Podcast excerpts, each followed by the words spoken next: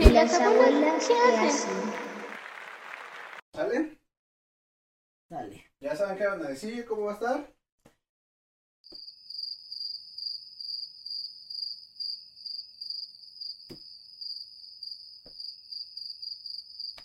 Ajá, sí.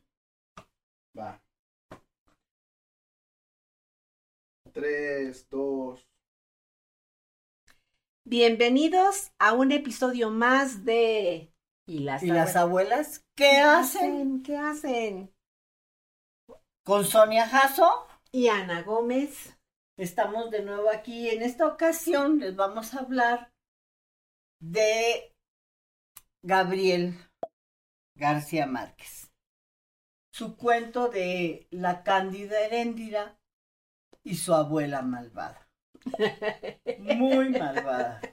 Eso es, de él, les vamos a platicar un poco y oirán nuestras posiciones, a fin de cuentas. A fin ¿no? de cuentas, bueno, finalmente un libro te puede gustar o no te puede gustar, ¿no? Y, y además ya son cuentos que puedes encontrar en cualquier página de que te mande a Gabriel García Marte- Márquez y su cuento La Cándida Heréndira y su abuela malvada. Lo consigues fácilmente, no hay mayor problema. Mm, Viene en algunas antologías, yo lo he visto en algunas antologías, pero no exactamente en un libro, ¿no? Ah, es que es, es un cuento, cuento largo o novela corta.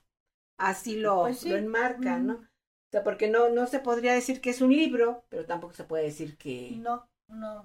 pero para, para los europeos, por ejemplo, esta cantidad de cuartillas que él escribió Ajá. es un cuento corto, Así son 36 páginas, Sí, ¿no? sí. Es, es algo muy corto, muy corto. pero muy interesante. Bueno, hablemos de García Márquez, que Exacto. obviamente es alguien muy conocido, es un, un personaje internacionalmente conocido, que nació, Nobel, premio Nobel. premio Nobel, claro, ¿no? nació en Aracataca, eh, Aracataca. Aracataca, en, este, en Colombia y en, en el año de 1927. Así es. Creció como hijo único Con sus abuelos, ahí en Aracataca. ah, ahí en Aracataca y sus padres fue el hermano mayor de 11 hermanos. Así es. Y la vida ahí con sus abuelos le inspiró con oyendo leyendas, historias del Caribe, lo empezó a inspirar para, para Ajá, el escribir. ab- su abuelo era coronel. Ajá. Y él le contaba historias de lo que él pasó cuando él este servía, al, ejército. al ejército. Y su abuela estaba un poco, le faltaba un poco la vista. Y ella le Ay, contaba. pensé que ibas a decir, está un poco cucu. No. Este, e- ella estaba un poco, le faltaba la visión, y, pero le contaba muchas historias de leyendas, de fantasías. Yo creo que eso fue parte de lo que lo inspiró a Sí. él a este. Eso pues, es a lo que escribir. leí Ajá. en su historia, que decía Ajá. que eso lo inspiró muchísimo porque además son leyendas del Caribe, del mar, y eh, todo es, ese misterio que se levanta en esa zona, ¿no? Así Entonces, es. Cuando era chico se dedicaba a pintar gatos. Otra vez gatos. ¿eh? Mira. Oye, nos están persiguiendo los gatos. Ahora están de moda. Está de moda, ¿verdad? Ahora con los, este, con eso de que ya no, los jóvenes no quieren tener hijos y ahora gatos. tienen gatos O perros. o perritos, sí. Y también le gustaba dibujar burros y rosas. Ajá, entonces era muy, muy creativo. Pero nunca llegó a graduarse. Su No, papá quería que estudiara para abogado, pero nunca terminó de graduarse. Y bueno, una vez que llegó a Barranquilla, hizo un grupo con varios escritores. Así ajá. es. Lo malo es que no recordamos con No, no puedo recordar. Pero eran cuatro, ¿no? Entre ellos era Vargas Llosa. Vargas Llosa y el Gabo. mm, Aunque terminaron como peleados, sí, ¿verdad? Se dice. distanciados, pero fueron amigos y, Durante mucho y tiempo. crearon juntos también. Incluso él, este, este Vargas Llosa escribió un pedazo del prólogo de Cien años de soledad. Así es. Su obra, este, que lo llevó ahora sí que a la fama. A la fama. A la Es fama. lo más. Y bueno, no podemos menospreciar todas las demás obras que están muy bien, la verdad a mí.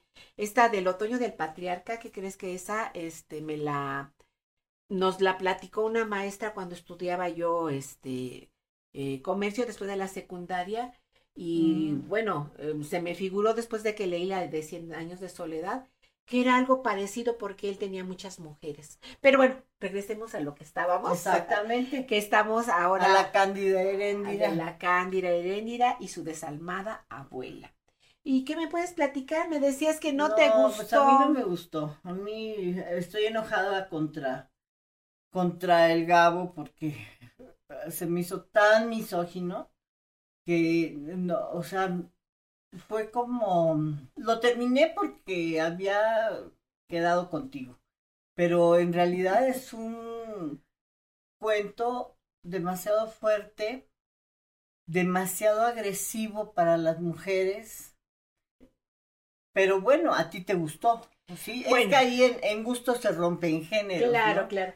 Bueno, la historia es de que la abuela, le co- eh, la, la Heréndira se queda con la abuela después de que fallece su papá y ella la cría, pero eh, la abuela este, vivió un tiempo en, bueno, fue- eh, la sacó su marido de un cabaret. Ajá. Y era de esas personas que quieren tener siempre la razón, ¿sí? Y vivir bien y cómodamente Pero sin que es le que además esta Heréndida era una, Un adolescente. no, pero no era hija legítima, ¿no? Era una hija que su hijo hizo por ahí y entonces se la llevaron y ella se quedó con la niña. Ah, incluso ahí mencionan que es una bastarda. Es una Es bastarda. una bastarda. Bueno, ese Y- suena y, así. de muy- eso se aprovecha la abuela. Claro. Es demasiado, bueno, ay, no puedo yo con eso. Bueno, aquí eh, a, a mí lo que me gusta es la manera en que, en todas las emociones que nos hace sentir este Márquez, cuando va eh, detallando tanto al personaje como eh, el ambiente en donde se va desarrollando toda la historia de Heréndira, ¿sí? Eso ocasiona mucho malestar, incluso cuando, cuando empieza a mencionar que están en el desierto, ¿no? Las condiciones en donde llegan para, para ahí, según cobrarle eh, todo, todo lo que se echó a, todo lo que se incendió a Erendira, que no fue su culpa, pero bueno, ¿no? Este, no se los vamos a platicar para que la, la, aquellos que no la hayan visto, pues la vean y nos puedan este, comentar eh, si les gustó, por qué les gustó, por qué no les gustó. Aquí Anita que, No me que me di- estaba muy enfadada y me dice, no quiero platicar de eso porque estoy muy enfadada. Pero como todos los, este, como todos los escritores, siempre tienen como, como algo especial en cada una de sus obras. Ajá. Y aquí nos menciona que esta obra eh, es una en la que trata ampliamente el tema de la prostitución de menores en Sudamérica. Entonces, Pues sí, pero eh, sabemos que, bueno, o, sea, obviamente es algo muy fuerte, muy difícil de aceptar y desafortunadamente sigue sucediendo. sí sigue sí. sucediendo, pero aún así yo creo que mm, no, no es el único libro que ha escrito así, con esa mm, forma de hablar. Por ejemplo, hay uno que se llama algo de mis adoradas putas. No, la- mi, me- mi mes- mi memoria y las putas. Ah, mm, mis putas, así. mis putas, dice. Sí, habla también de lo mismo. No, no me vas a decir que sigue denunciando, porque no denuncia, es que no denuncia. Bueno, ya. E- Ese es, es un- una persona. ta- bueno, también hay que, yo pienso que es muy importante ver la época, ¿no? En la que, En la que fue esto fue escrito. Y, y aunque a mí no me guste, hay personas a las que sí les gusta y, y a lo mejor no lo analizan como yo, ¿no? Y Pudiera ser. puede ser que yo vea más allá de lo que de lo que se ve ah, rápidamente, ¿no? Y, y entonces eso me enoja. No, no quiero declararme porque, ay, soy feminista de hueso colorado, ni nada de eso. No, pero ¿cómo aceptamos? Como es una, un hombre famoso, entonces aceptamos que pueda menospreciar a las mujeres de esa manera y, y, y, minimizarlas y hacerlas, es que no es posible, no, no quisiera contarles porque como dice Sonia, pues a lo mejor les interesa leerlo y, y contarles sería pues coartar eh, esa, ese interés que puedan tener, ¿no? Claro. Entonces, por eso mejor no. Tú me imagino que vas a decirnos algo, algún pequeño resumen de la, de la historia. Bueno, a mí este me gustó todo lo que es el desarrollo, cómo va desarrollando y cómo va, nos va Gabriel, Gabriel García Márquez este, introduciendo a la historia. Realmente cuando uno la empieza a ver, Parece que te está metiendo directamente en el ambiente, ¿no? Y estás visualizando a Heréndida, una, una muchachita delgada de 14 años, una adolescente, y que tiene que enfrentarse a una realidad tan cruda, ¿sí? Y la manera en que la trata la, la abuela, pero ella es, es muy sumisa, ¿sí? Ella acepta todo lo que la abuela le dice. es una bastarda. Sí, sí, sí. No, no, no, es, bueno, sí es impactante, pero, eh, por ejemplo, aquí te, me gustaría este, leer un pedacito de cómo describen a la abuela, y desde ahí uno se queda impactado y, y, visualiza a esta mujer, eh, ni siquiera te dice cómo tiene sus facciones y ya la estás odiando en cuanto ves la descripción. La abuela desnuda y grande, parecía una enorme ballena blanca en la alberca de mármol. La nieta había cumplido apenas los catorce años y era lánguida y de huesos tiernos y demasiado mansa para su edad. Entonces, nos está, en estas pocas palabras, nos está describiendo a los personajes, ¿no? Ya ustedes estarán imaginando con este pequeño texto eh, cuáles son las características de la abuela.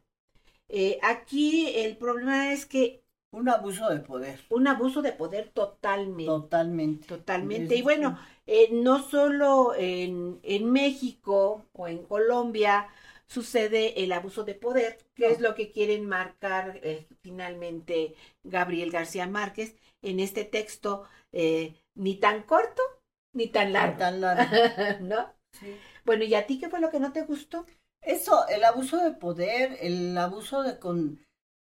¿Cómo puedes hablar mal de las mujeres? ¿Cómo puedes decir que las mujeres somos sumisas y que pueden pasar sobre nosotras como si, como si fuéramos un mueble o un tapete, ¿no? Y, y ahora me pagas por, porque en realidad lo que la niña hace es deja prendida una vela después de que la abuela la mata trabajando deja prendida una vela, viene el viento y bueno, quema todo. Cuando Ese es su pecado. Así es. Ese fue su pecado. Ajá, estaba tan cansada porque cuando estaba leyendo ese, ese, ese tramo que dice, este, ah, limpias, la, lavas la alfombra, recoges los trastes, dejas todo en su lugar y si te da planchas, este, una ropa de ella, ¿no? Y luego dice, y si te da tiempo, le vas, le vas y le, das de beber a, a sus hijos, a su hijo y a su esposo, ¿no? Que ya estaban muertos, o sea que iba a ir a regar donde estaba la, la, tumba. Y ella caminaba dormida de tanto cansancio. Porque ya la había bañado, ya la había cambiado. Y, ese tramito se me figura como, como el, el peso de, este, de la canción de Pedro Infante. ¿Cuál? Ese. Con este, con este peso pagas la renta. Ah, el de la Bartola. El de la Bartola, ándale. Y, le, y, que le, y que le dice, y si te da tiempo, o sea, después de todo lo que tenía que hacer esta pobre niña, todavía le dice, y si te da tiempo, haces esto, ¿no? Ella caminaba dormida, así literal. Ella, como era una bastarda, que es lo que hacen por lo general en en, los, en las ciudades pequeñas. ¿sí? Yo vengo de Chiapas y entonces eh, amadrinaban a algún niño en el rancho. Tenían su rancho y entonces eh, ya ese era su ahijado. Y con el paso del tiempo le decían, este, necesito que vengas a cuidar a mis hijos, ¿no? Y entonces llegaban Ah. sin sueldo, sin eh, ninguna, ninguna prestación, sin nada, a vivir. Pues les daban de comer, les daban vestido y les daban casa, ¿por qué tenían que pagarle? Eso es lo que la gente decía. Y entonces cuidaban a los niños, hacían el quehacer. Y solo porque eran sus padrinos. Solo porque habían sido sus padrinos, Mm, sí. mm. Y así se me hace este. Yo me indigna ese, ese. Yo creo que por eso te enojaste tanto, ¿no? sí, Porque te hizo sí. recordar esos momentos Esos cuando momentos. tú... Yo conocí muchas niñas que, pues, eh, les decían, sí te voy a dar estudios, ¿no? Entonces las mandaban un día a la escuela de la semana y las demás tenían mucho que hacer. ya no podían ir. No podían ir a la escuela. Entonces las veías en el parque cuidando a los niños y, y tú le decías, oye, pero ¿por qué no fuiste? No, pues es que mi madrina ya no quiere. Y se aguantaban. Y nunca recibían sa- salario, nada. Sí, y la ropa era la que la hija ya no usaba, o la misma madrina. Pero lo peor es que los papás aceptaban esa situación, ¿no? Porque como era una hijos, menos. y como tienen exactamente con tantos hijos, entonces una boca menos que alimentar y pensaban, ella va a estar mejor, bien alimentada, la van a meter a estudiar, va a andar bien vestida, y mentira. Sí, yo siento que ellos no desconocían esa situación, pero no les quedaba de otra, a lo mejor, ¿no? Sí, no les no quedaba de otra. No, era Bueno, es terrible. Aquí esta pobre Entonces, niña, bueno, tuvo que Cuando lo tanto. leí dije, no, no, no lo soporto, pensé en dejarlo, pero como me comprometo contigo, lo hago, pero, pero eh, enojada, bajo, ahora sí que bajo protesta, enojada con Gabriel García Márquez, porque siento que es un hombre abusador. Eh, algo que he leído poco de su vida porque no me cae bien. No me cae bien. Este, es, es eso. Tú ya leíste el de 100 años de soledad. Sí, hace muchos años, pero no lo volvería a leer. Sí, me- a mí me costó mucho trabajo, Sí, particularmente. Es. es. un poquito Mm. difícil porque se repiten tanto los nombres, pero bueno. Sí. Aquí hay otro párrafo en donde, este, que me gustó por, por la manera en que describe, ¿no? Ellas se van del lugar porque se quema la casa y eh, piden un ride y se los da a un camionero y ahí donde las deja, ahí se queda. Y va describiendo el lugar Ahí en donde se carpa. queda. Ahí, ahí hace su carpa.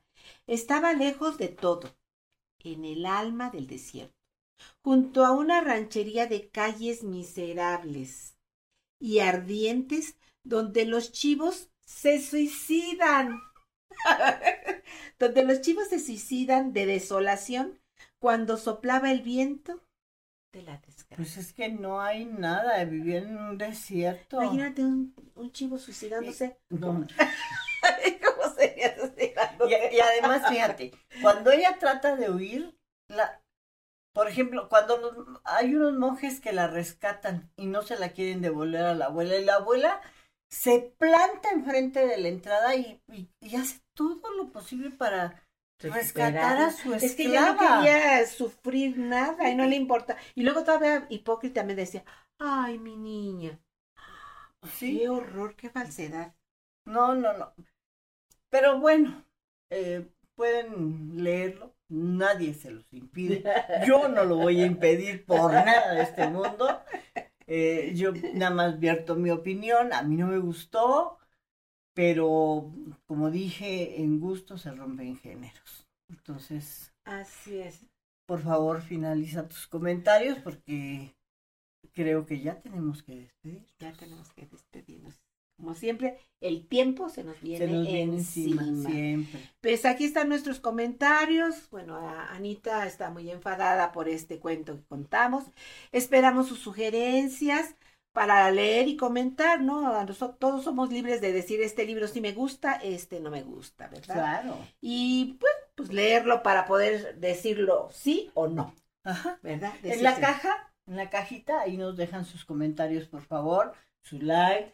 Aquí van a salir todas las direcciones de todos los, lo- las plataformas en las que estamos, en la que estamos ya exhibiéndonos y este espero que esperamos sus comentarios.